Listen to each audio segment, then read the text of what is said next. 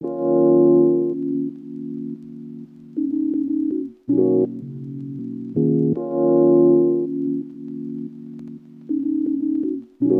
everyone. Welcome to the first episode of the PBSL podcast. My name is Ashman. I'm a freshman at the University of Michigan. My name is Reese. I'm a sophomore um, at the University of Michigan. And I'm Emma. I'm also a sophomore at the University of Michigan. All of us are in the Ad Blue Student Leader program. Today, we're going to be discussing the PCCN report.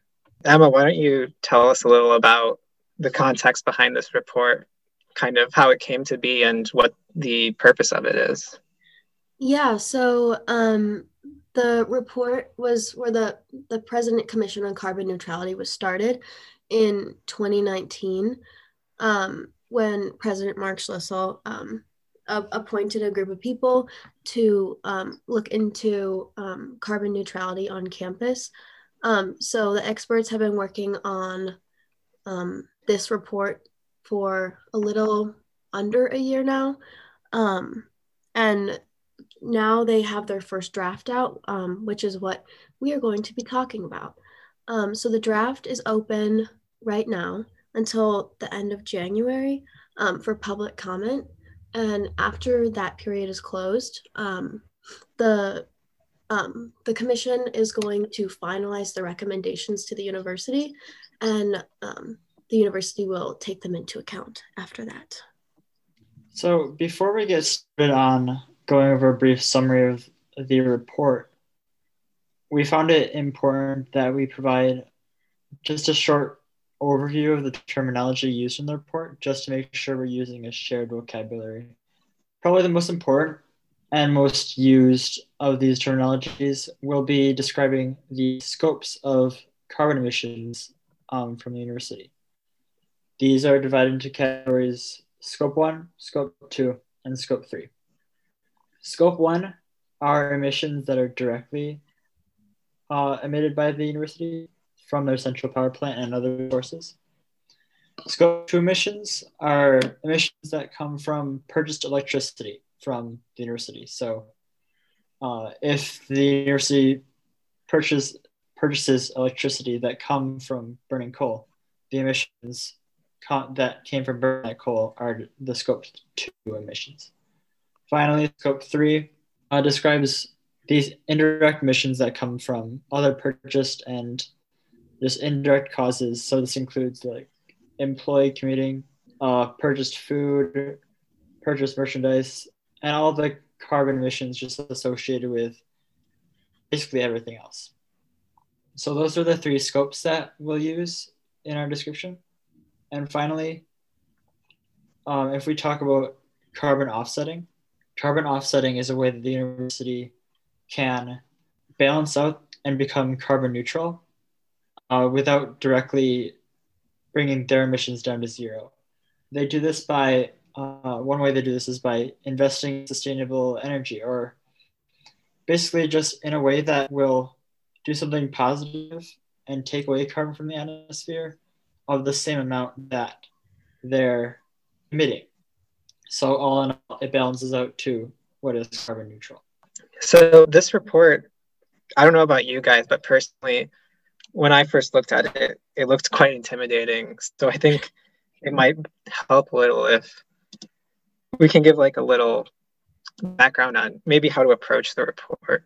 And I think the big thing to keep in mind while reading this is it's really organized around the different scopes of emissions that the university is offsetting. So there's there's a couple different sections. The main sections are addressing the plans for scope one and two emissions, how to uh, either offset those or or stop producing them, and also the same for scope three emissions. And then there's a few smaller sections on community engagement, leadership, and giving a little more structure to how these goals will be eventually realized.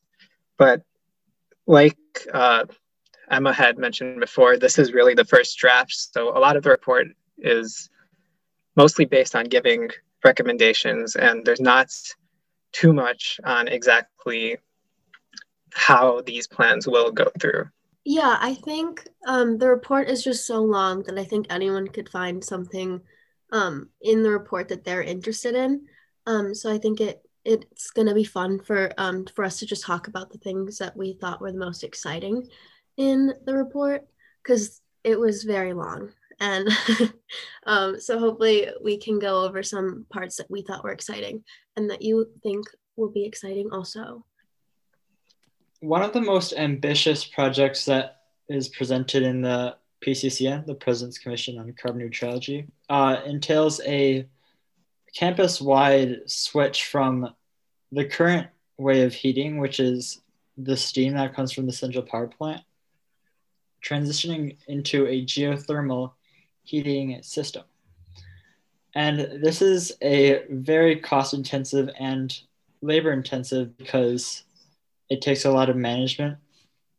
Um, but in a sense, to describe the change in efficiency, normal uh, the electricity that heats the buildings currently, uh, you get about one electrical unit of power to one unit of heating. Um, the geothermal system that is being proposed um, is will give 2.5 to 8 times as much heating as the electricity that goes in. And so the way this is powered is by utilizing the latent heat that is present underground. And so a way to think about it is that the ground is an average from the winter to summer temperature. And so in the summer, the ground will be cooler and you can use the cooler temperature as a heat rejection mechanism. And in the winter, it'll be warmer, and so you can draw heat from the ground to heat. And so logistically, uh, the total cost is a whopping $3 billion. Um, but because of the increased efficiency of this heating, the report outlines that it will only take 61 years of operating at this with this geothermal system to pay back that three billion dollars that it would take to construct it. And um, it is important for the scale. This is this would be the largest uh, geothermal heating infrastructure for university. For comparison, the next largest would be the one in Ball State University, uh, which is five times larger than. And so, in order to achieve this task, obviously, we can't just shut down campus and just pop in a geothermal heating system. The way that they outlined in the report is a timeline of 20 years, um, in which the process is done campus by campus. and additionally, doing over 20 years allows for the use of new technology as it emerges um, while the construction is completed. And uh, as that technology is developed, uh, the hope is that this 20 years will return to 15 years if that more efficient way is easier to implement. Lastly, over the 20 years that they propose for the implementation of the geo exchange system, uh, some campuses are a lot easier to implement than others. So at the beginning, one of the prime candidates is North Campus, um, which can be implemented with moderately little effect on the actual academic um, use of the campus. On the more difficult end are the medical campuses who rely on that, that energy for critical purposes, as well as the Ross Athletic Campus, it's because of the need for available parking for football games. But that is one of the main ways that the report aims to reduce the scope one emissions that come from the central power plant central power plant to heat the campus. I think one interesting thing about that proposal is sort of the emphasis on a technological sort of top down solution to scope one emissions. And I was wondering what your guys' thoughts were on seeing that PBSL is really a program designed towards behavior change, while on the other hand, it seems that a lot of the recommendations in this report are sort of top down infrastructure changes. Yeah, I think part of that is that behavior change can be such a kind of fluid way of approaching carbon neutrality neutrality. As far as presenting it in a report you can say that i don't know just a geothermal system is uh, eight more eight times more efficient than a steam powered system. And if we implement this uh, in 100 years we will it will be profitable. Whereas behavior change is smaller scale and it's also a lot harder to um, present. You can't say, okay, we're going to start asking people to, to recycle more, and we're going to get this much effect because it's just so un- unknown. Yeah, I think that's a, a good segue into kind of what I wanted to talk about. Um, I was really interested in looking at the scope three approaches um, or recommendations. Um, because I think that they're more focused on individual um, and like cultural shifts um, or community shifts and community behaviors, which I think are really interesting when we're thinking about carbon neutrality because I think that there are a lot of like technological innovations that need to be done, but also in order to make to reach carbon neutrality, it has to be like a universal effort. It can't just be technology. It has to be um, like every every part of the system has to um, work towards carbon neutrality. So I thought one aspect of scope three that was really interesting was um, their um, the approach to food. So one thing that they outlined in the report was um, like encouraging students to have a more eco-conscious diet and well, not just students, students and staff, um, um, which I think is really interesting because I feel like a lot of people are very passionate about like what they want to eat. Like you can't, um, like I think that it's good that they weren't like we're gonna eliminate all meat or or dairy products from campus because that would be really hard. Some like I feel like Americans in particular are just very passionate about their like burgers or their steaks and I think that there would be a riot if the dining halls just like stopped, um, if they just like went vegan or something. Um, so I think that the way they talked about um, like changing people's diet was diets was really interesting. Um, so basically, the report called for a more eco-conscious um, diet, which is they weren't like saying like no more meat they were saying um, like take meat off of like the center stage and try to reduce red meat intake or while like increasing like poultry which is a slightly more sustainable meat choice um, and also like encouraging people to um, look at like plant-based foods which i think is cool. I think the um, the dining halls have done a pretty good job at of like starting this process. So basically well i lived in south quad last year and I'm a vegetarian. And I feel like they always had some some pretty like sick like vegetarian options. They were always really good. Like I was never like I never didn't have options. So I think M Dining has like done a really good job of starting this process. And I think that with these recommendations, it would be really interesting. Um, a component that they touched on but didn't go into depth with was the education that comes behind like switching to a more eco-friendly diet. Um, i think when when people think about eliminating meat or dairy products from their diet they get a little bit concerned about where they'll get like their nutrients from. So i think that that's where the education comes in and helping people figure out how to shift their diets in a way that's still healthy for them and healthy for the planet um, is really important. And I think that the report probably could have gone into a little bit more depth about how they would educate people, but I think that it was still very interesting. What do you guys think about like a plant based diet? Well, per, I haven't had the opportunity to uh, be on campus yet and actually experience the university food. Um, personally, I mean, I don't it, it would be fine for me because I'm I'm already vegan, so it's I'm used to not eating um, meat or dairy or anything.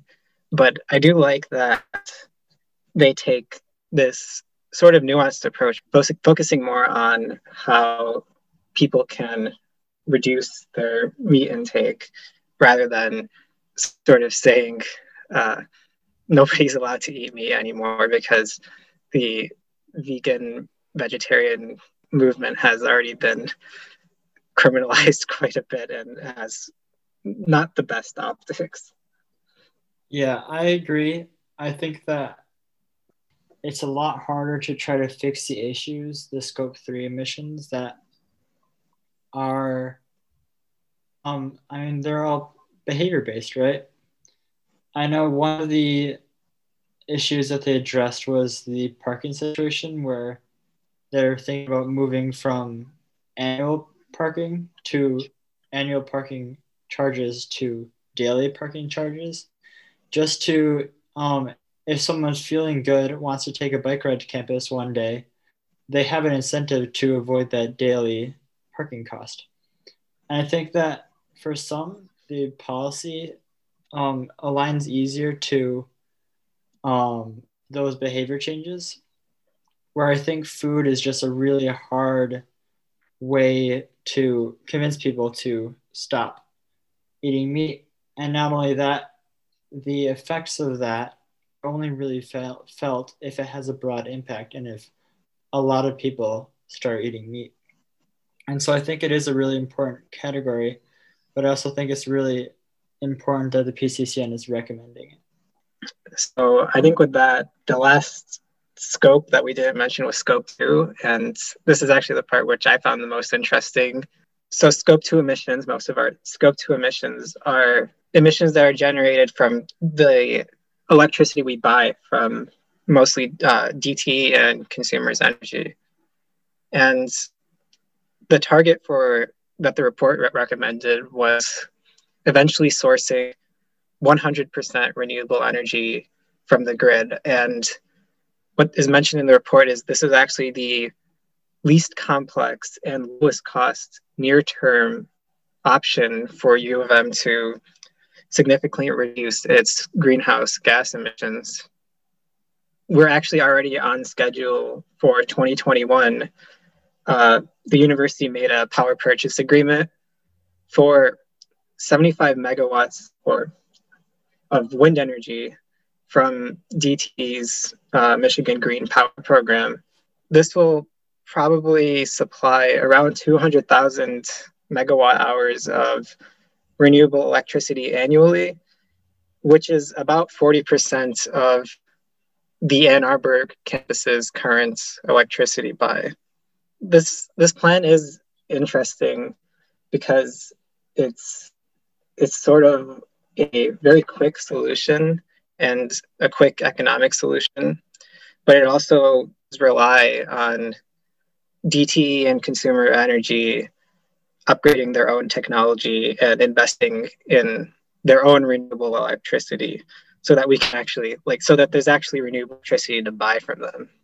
And i think coupled with this is also the proposal for a for a carbon uh, a carbon pricing system, and an internal carbon pricing system, where different businesses within the university have to pay um, a carbon price for the amounts of electricity they use. And this type of system has been used in many other universities, such as um, Yale. I think Yale was the first university to implement this.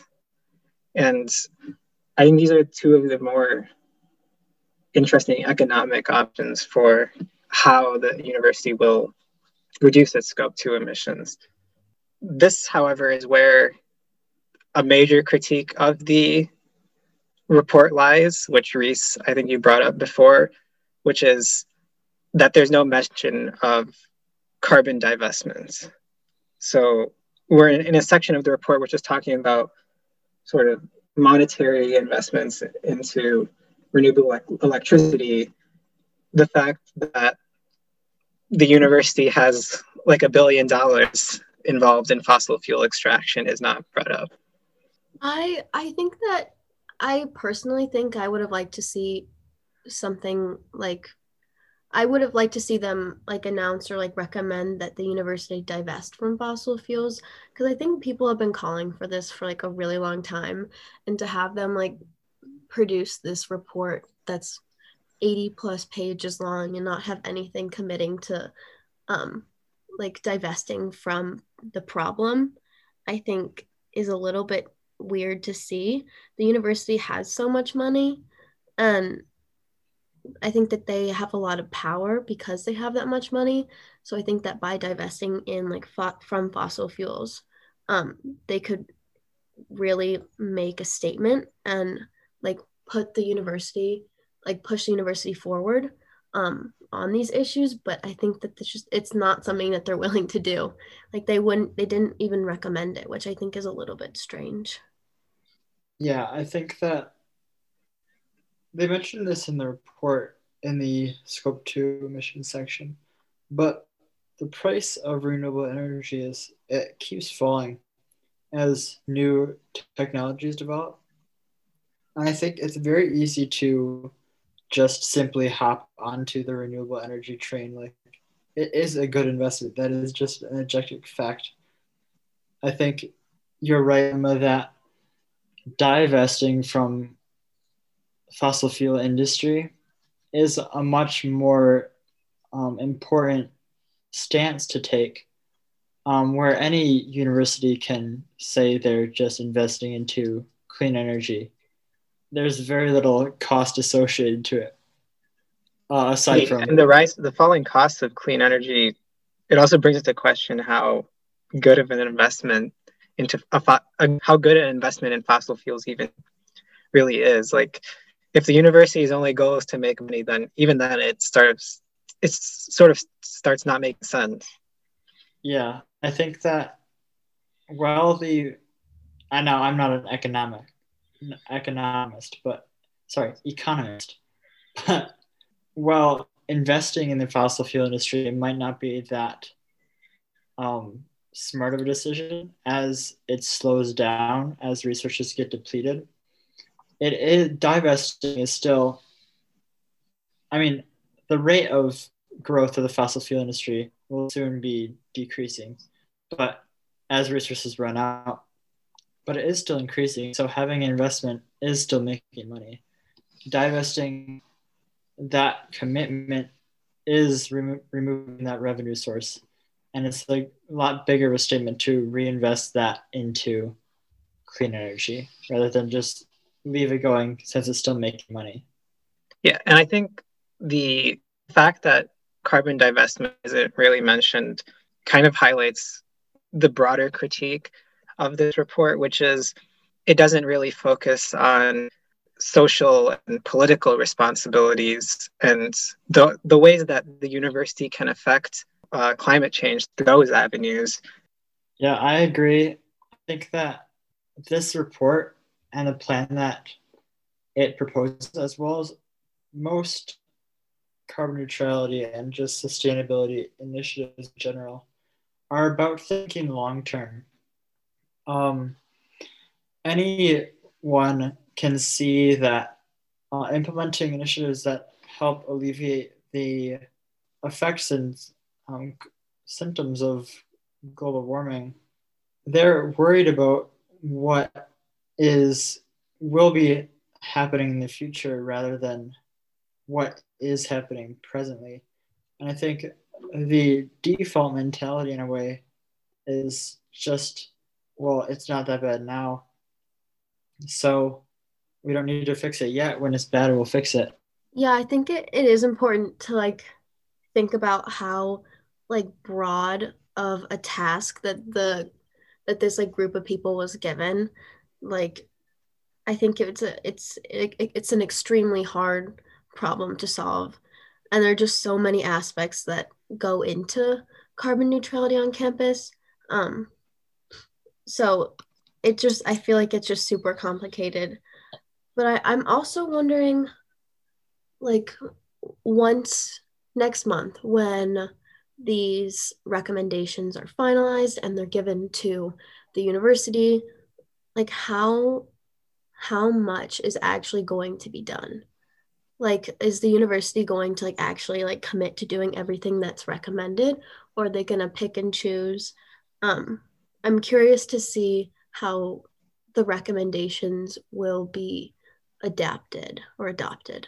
Really do hope that it doesn't end up being just like a report that gets put on a shelf somewhere to collect dust and it actually does get carried through because there are a lot of good recommendations and I guess we'll see what happens. Um, the report really doesn't go into much structure about how these things will be implemented or or or like a accountability system to make sure that they are implemented. But yeah i guess we'll just we'll see. I mean again this is a draft and i can't underscore how important it is for the campus community and uh, those who are listening to this and us who are presenting to give feedback on it even if you think that oh this report's fine let them know like just write a comment this is, i think this report is fine. That way they know that they can that they can report it as it is and not cut things because the report's purpose is to summarize what can be done to transform this university into a carbon neutral university. And its purpose is to make sure that these recommendations are sound, but also make sure that they're supported. And by leaving a comment, you can really show your support for it and make sure that they are making the best recommendation to the university that they know is supported and well reasoned through. Yeah, I think that we cannot emphasize enough how important it is to comment and make your voice heard and because I think that is how we end up holding them accountable and making sure that the changes that we want to see actually happen. Um, because I think that if we're paying attention and we're telling them what we want, they they can't just like sweep the report under the rug and not do it. But if you guys want to um, read the report for yourself or make a comment, um, we will include the link to the PCCN report and the place to comment um, in the description of the podcast. And we very much encourage you to take a look and make your voice heard. But with that said, I think we're all really glad that you were able to take your time and listen to us just talk about the PCCN um, and make sure that everyone on campus is the most informed they can be about it. And if you want to leave a comment, uh, make sure to do that by January 26th because that is the deadline as after Jan- January 26th, the PCCN will begin formalizing the final draft of their recommendation. But with that said, that's all we have for you today. Um, thank you so much.